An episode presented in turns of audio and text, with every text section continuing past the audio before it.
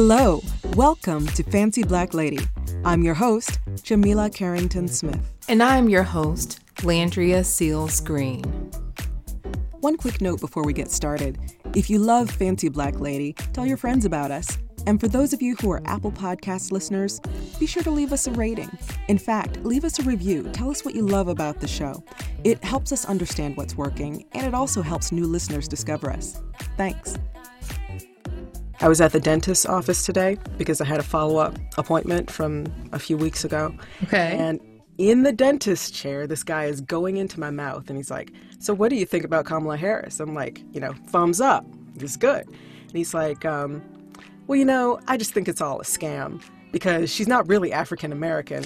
Whoa. I'm like, hold on, hold on. Oh. You're not gonna get my mouth all open and then act like you're gonna go to work and say some crazy stuff like that and expect me not to talk back. So I was just, because you know how dentists are always, they're always going in your mouth, they say stuff, you can't respond. I'm like, this is not gonna be one of those times, not with this one. So I was like, look, if you bring this stuff up, then you're gonna have to stand there and wait while I talk this stuff out. So I talked about the fact that she very much, yes, she is an African American woman. He's like, well, her dad is is Jamaican and her mother is Indian, so she's not African American. I'm like, she is absolutely, regardless of her heritage, right? She is very, she has had a black experience. She is a thank you, and I know, and she is an Asian woman as well. And what did he say? He said something like, well, you know, it's only skin deep. I'm like, well, isn't that the whole problem? That all of this stuff is skin deep? I'm like, this whole business of being biracial is really pretty new. It's really only in the last maybe 10, 15, 20 years that we've talked about being biracial. But for a very long time in this country's history, you could be walking around for all intents and purposes a white person. And you could have a great, great, great, great grandparent who was African American, and you would have been a black person. One drop. You know, one drop. Exactly. One so, drop. So any any one of us. I told him that uh, 23andMe actually published a really interesting study just a couple of weeks ago where they looked at this trove of genetic information that they have from African Americans, and what they found. Well, they found a few things, but one of the things they found that was so interesting to me is that most African Americans are descended from the matrilineal line. This has to do with the fact that there was so much well, it was rape, regardless of whether it was violent rape or rape of circumstance, where you just have two people who are of such yeah. unequal status right. that, you know, regardless of, you know, whether there was physical violence, the violence of the situation made it such that it was rape. That most men actually didn't survive to have children, to have black children you know and so mo- many of us are descended through this matrilineal line which is shot through and through with european blood and so I was like, look, if you want to go there, then any one of us could be multiracial. You could be talking about me and say, I'm not African American if that's the case, but she is very much African American. And, uh, mm. why do we have to do all of this? Why do we have to authenticate people, you know, like street authentication or street cred in order to say that they are what they say they are? Or what people identify them as. Absolutely, she is Black. She is an African American woman because she has lived the African American experience. She has a parent that is brown, Black, whether his origins are from Jamaica or wherever he's from. But I mean, let me tell you, on my shelf, I have ordered, I'm looking at it, I have ordered the new Jim Crow um, by Michelle Alexander. And mm-hmm. that is something that I feel like I need to crack open this weekend because this kind of stuff is just making me angry. Because why can't we just say, How do you feel about Kamala Harris? The other person says, I'm so excited because, you know, of all the reasons. I'm, I'm gonna tell you, I'm most excited because I know that in a debate, see, I wanted her to be the presidential candidate. I would just be yes. honest about that. Uh-huh. So I was saddened by the fact that she dropped out of the race, but I was also, from a strategy standpoint, energized secretly because I felt like she would be something instrumental in the cabinet, if not the vice presidential nominee. So yes. I am very excited. And I said to my family yesterday, I said, okay, people, we need to, you know, figure out who we're going to work with because we are going to be active in this uh, presidential race and we are going to volunteer as a family because it's just important to me to do so. But I'm ecstatic that she is the vice presidential pick. But we got to fight this voter suppression because I do not want a situation in November that will cause me to be inside my house for a few days trying to understand what happened. I do not need that anymore. I, I can't have that happen again, but I am ecstatic about Kamala Harris. Well, two things. Number one, because this is one of a series of situations where I have to be the teacher, and I do not want to be the teacher. I should not be the teacher. I don't know everything. You know what I'm about to say. What are you about to say? I'm about to say this. Do not overreact. Uh oh. To whom much is given, much is required. Well, so much has been taken from me. I'm much giving it out everywhere. Susan, so everywhere. much has been required. So much has been required. Why do they require so giving, much? Girl, I am schooling people in the dentist chair with a now, bibble. Let me tell you. I am schooling people. Hey, wait, wait, wait. But one last thing. I made this man sit and listen to what I had to say oh. for, I think it was three minutes. And that might not sound like much, but three minutes of talking is a long time. But at the end of it, he pulled out his phone and he's doing something on his phone. And then he showed me and he showed me that he had made a $10,000 contribution to the Democratic National Committee, to which I gave him an elbow bump. Because at the end of the day, he can think whatever he wants to think. And I like to think that maybe I uh, shifted his thinking on yes, this just a did. little bit, or at least helped him understand not to start digging around in people's mouths before, you know, say something crazy and but then this... think you're not going to have a comeback. but, but this... I appreciate, I appreciate where he's putting his money. Well, this is what you did.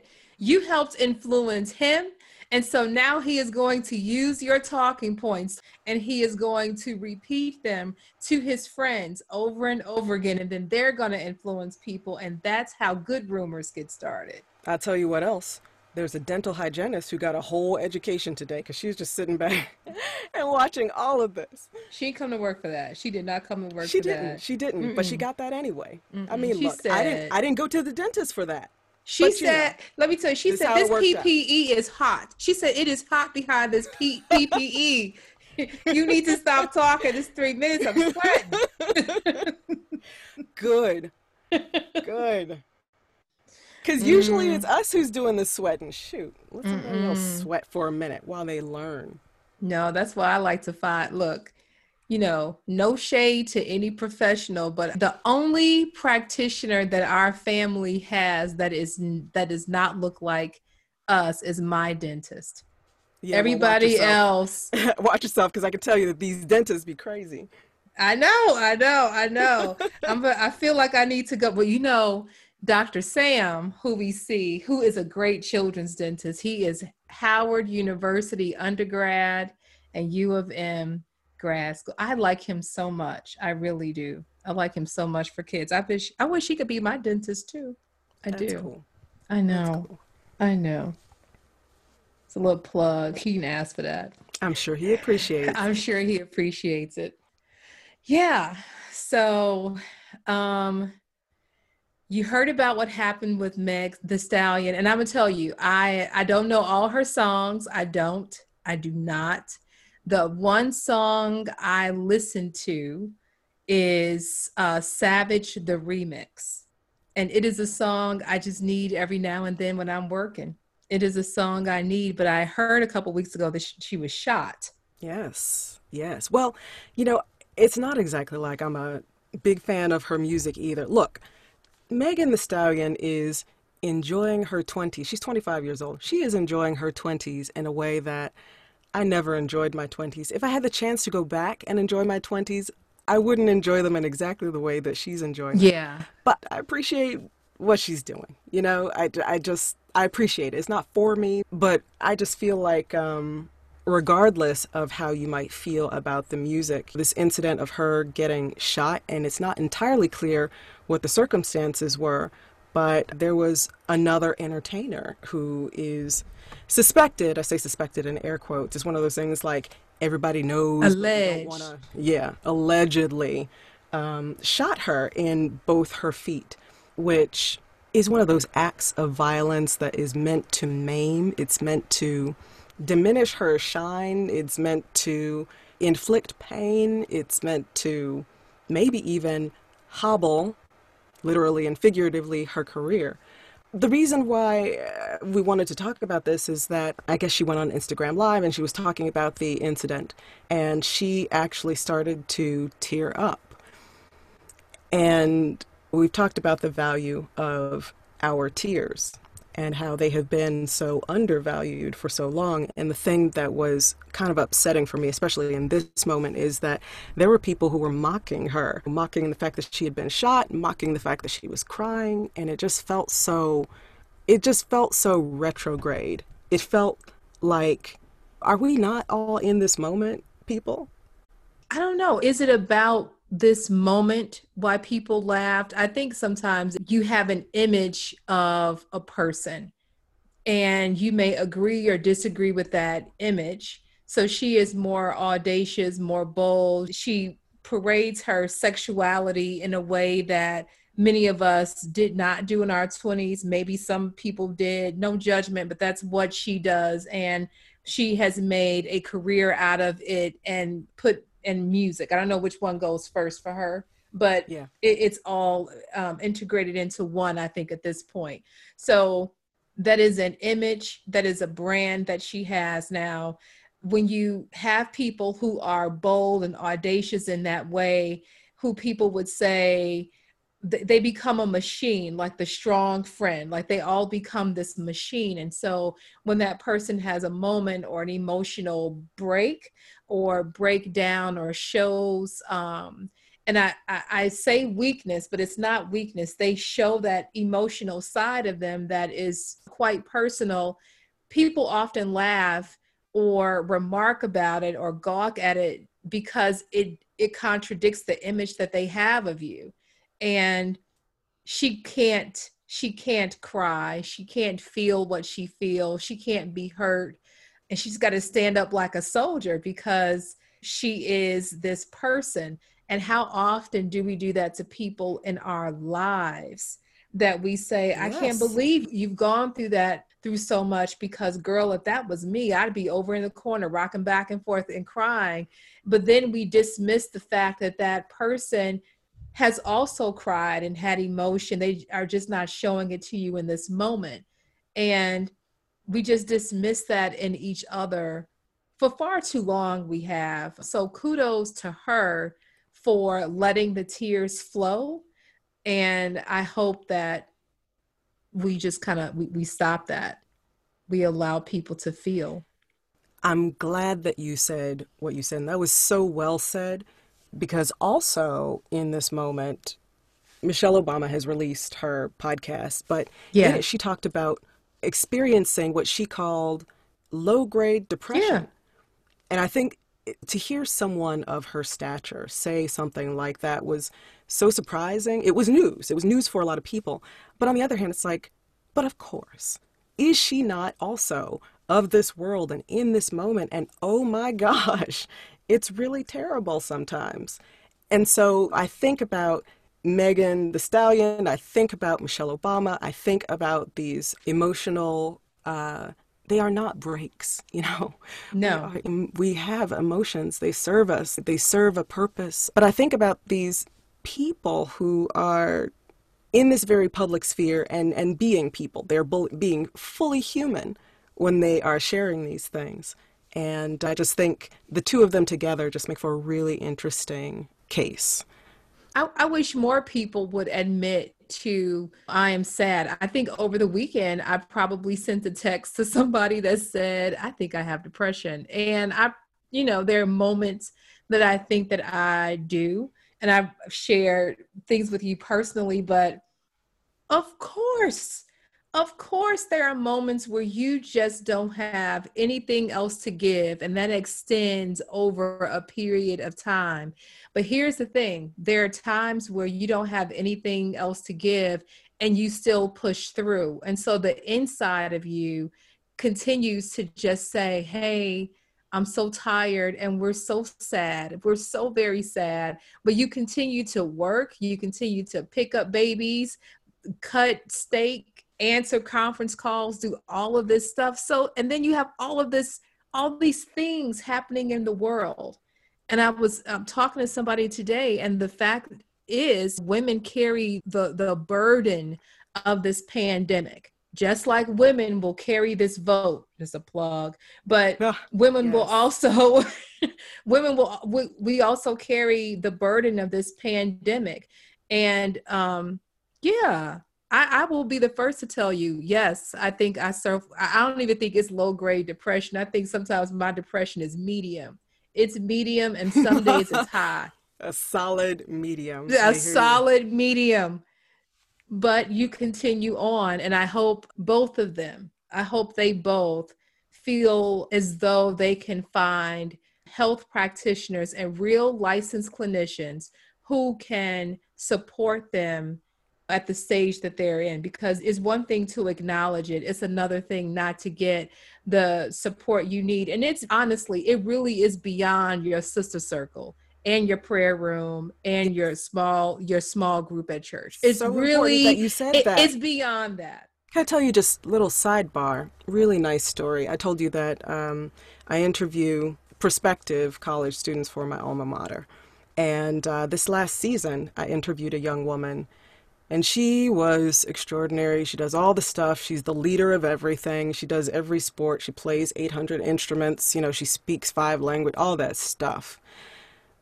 And this young woman was really stressed out, but she's in this interview. And the way I interview people, I do try to just talk with them and end up yeah. eliciting things from them.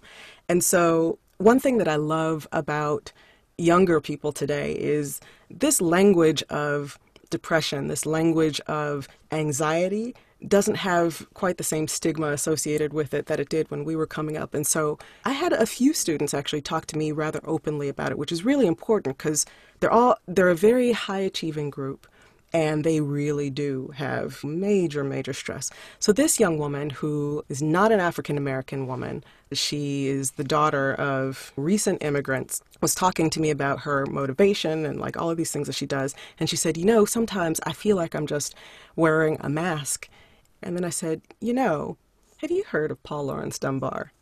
And she said, No. That's right. And so I, I recited the poem by Paul Laurence Dunbar, We Wear the Mask. And we just had just a little moment. In any case, she followed up a couple weeks later with this really nice thank you note. It was very nice. And in it, she she said that, that the poem had become so important to her personally and that she had kind of taken it on and it has become part of her personal canon, as I like to say. She said that she did a class oratory presentation about it and like did something where she was presenting and leading and taking other kids through this Asian girl. And um, I just thought it was so cool. It was so cool to have that come full circle. That's beautiful. That's yeah. beautiful. It's beautiful on so many for, for so many reasons for me because poetry even african american poetry is not just for african americans it was for her in that moment it was and, and um we all can relate you know paul laurence dunbar and that poem we wear the mask is one of just the, the title alone comforts me in such a way because it's not i'm wearing one by myself we wear a mask but the other thing is that so many people always talk about mentorship, right? And they want mentorship to be this long lasting relationship. And mentorship is not that all the time. You will probably find it a rarity that you have a mentor that has lasted with you through years and through decades. And even though you did not have a deep relationship with this young lady and your meeting with her was just for a single um, moment in time and i hope she got in but a single moment in time.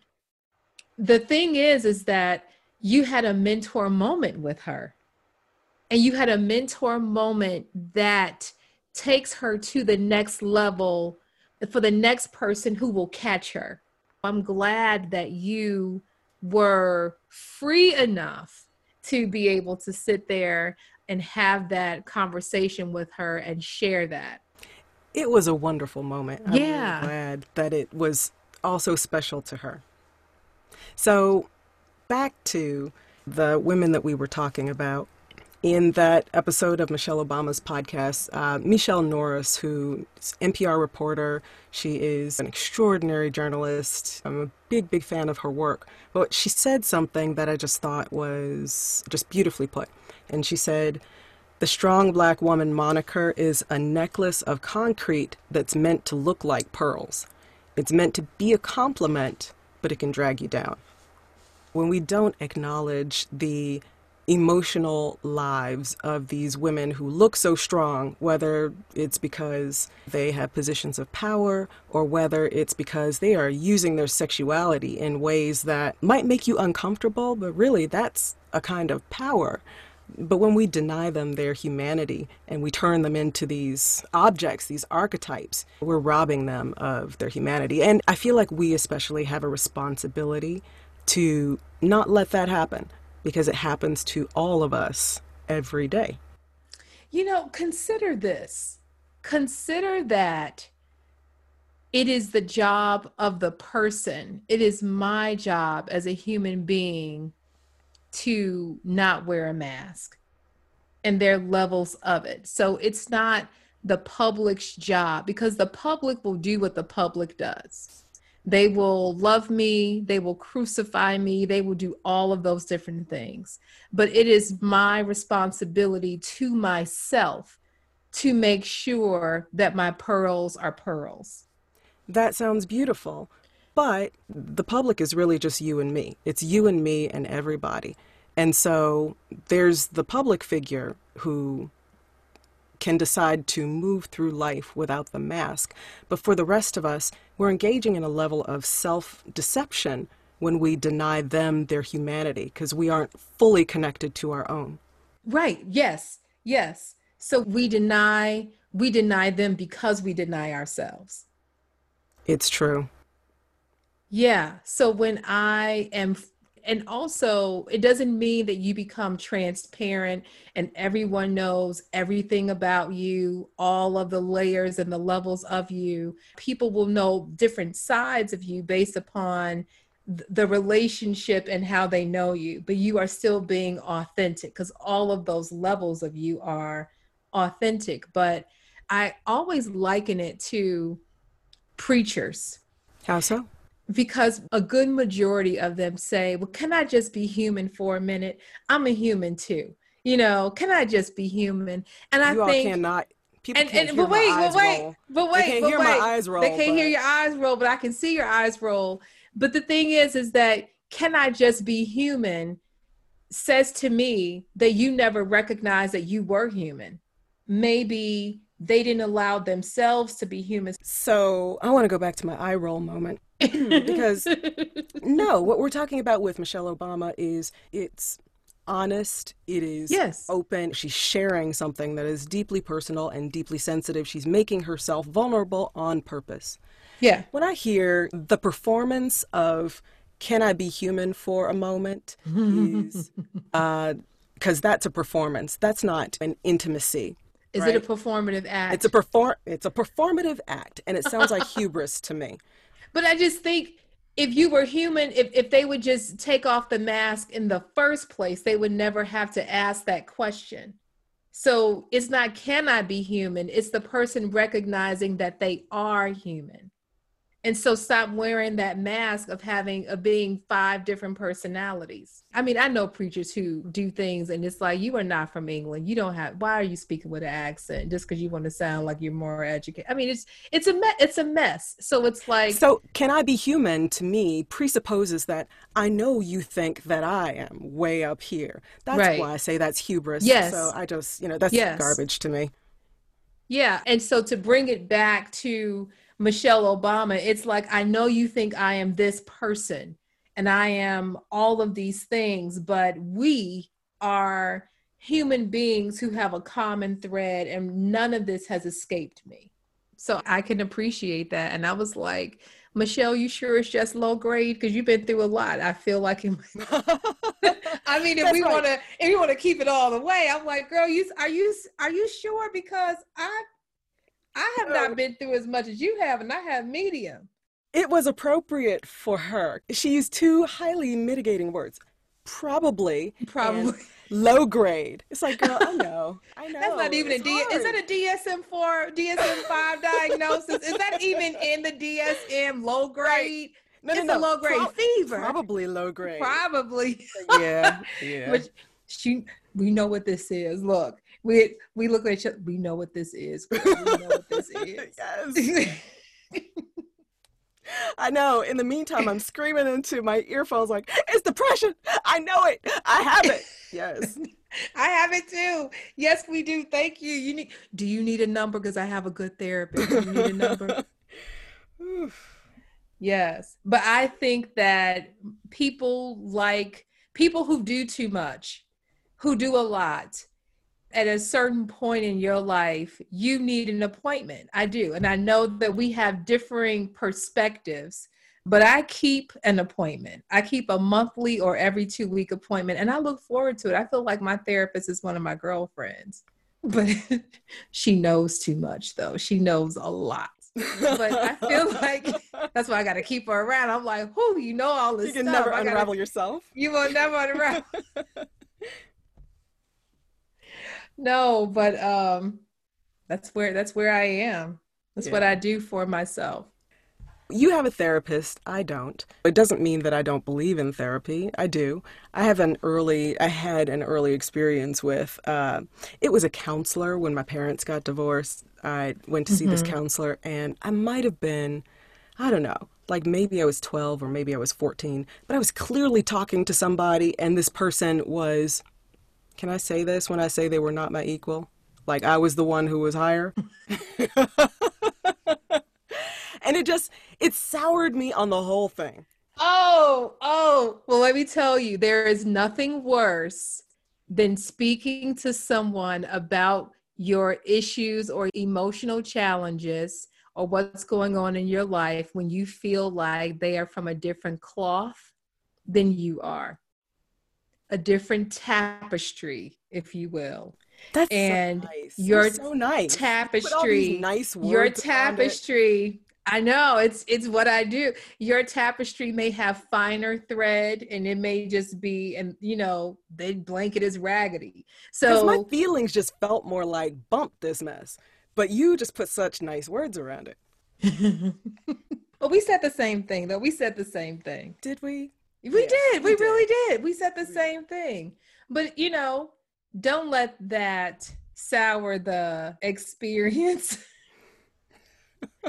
dip your toe in that therapy pond again Ah, If you I feel want like I to. need I feel like I need like a speed dating for a therapist. That's a great idea.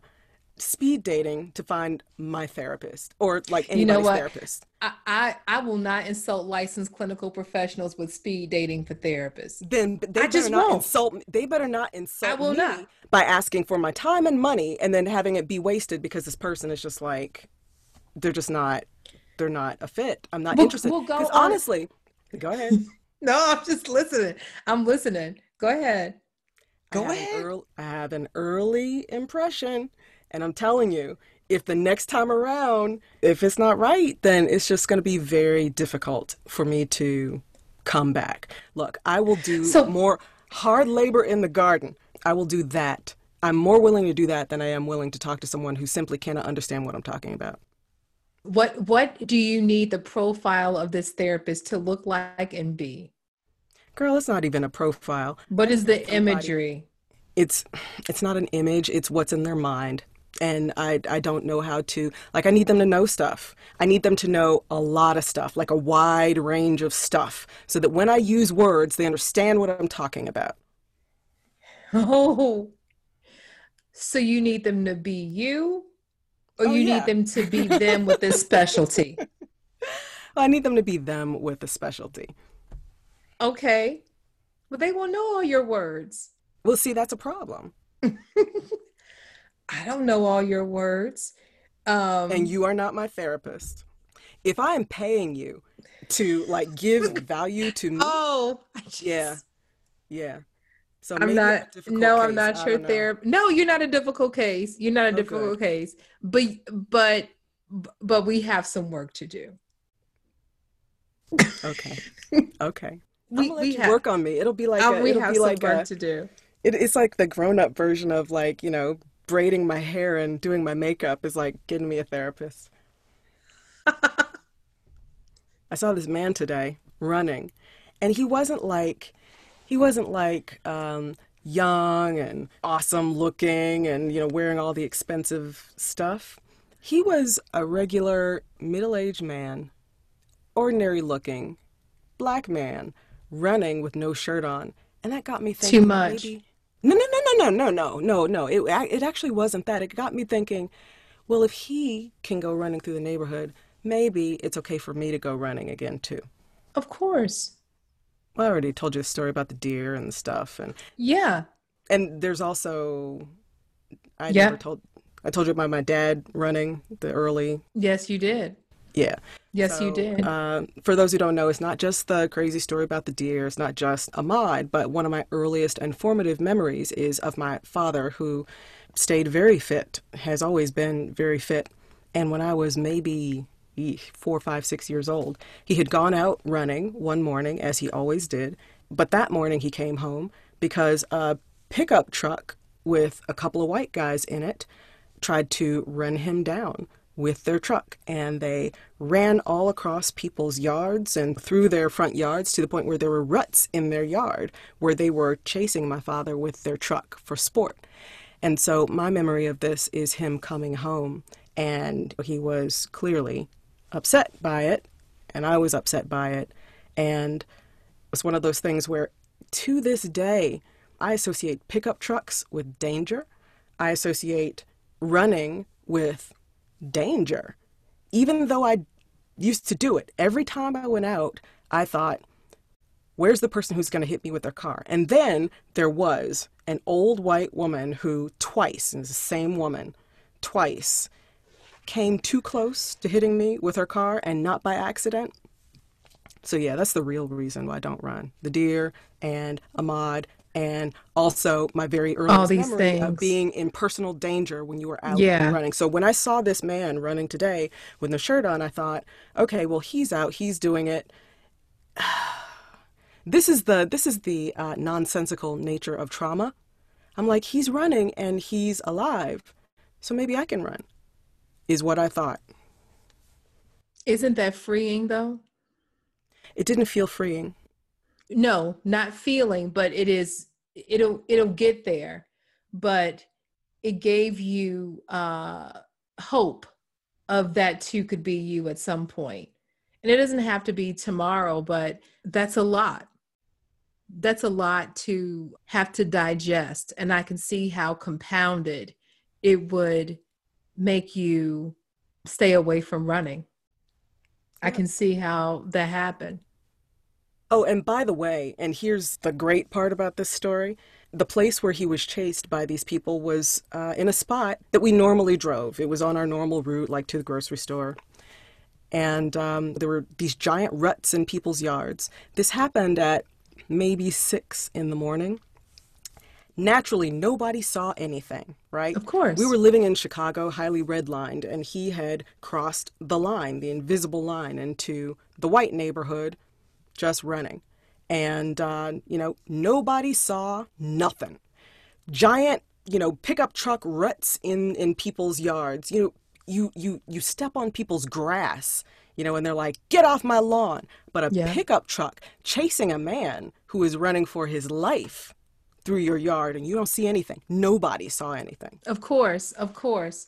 I don't know if people still talk about or understand how deep that um, red lining is. I remember growing up and my father talking about when he was a teenager not crossing a bridge. And they lived, my grandparents lived in the suburb of Chicago, um, Summit, Illinois, um, and going outside of that neighborhood to maybe Bridgeview or someplace like that, you just didn't cross over that bridge because the he would say the white boys would chase you, they would throw things at you, Yeah. and I remember hearing a lot of those stories growing up.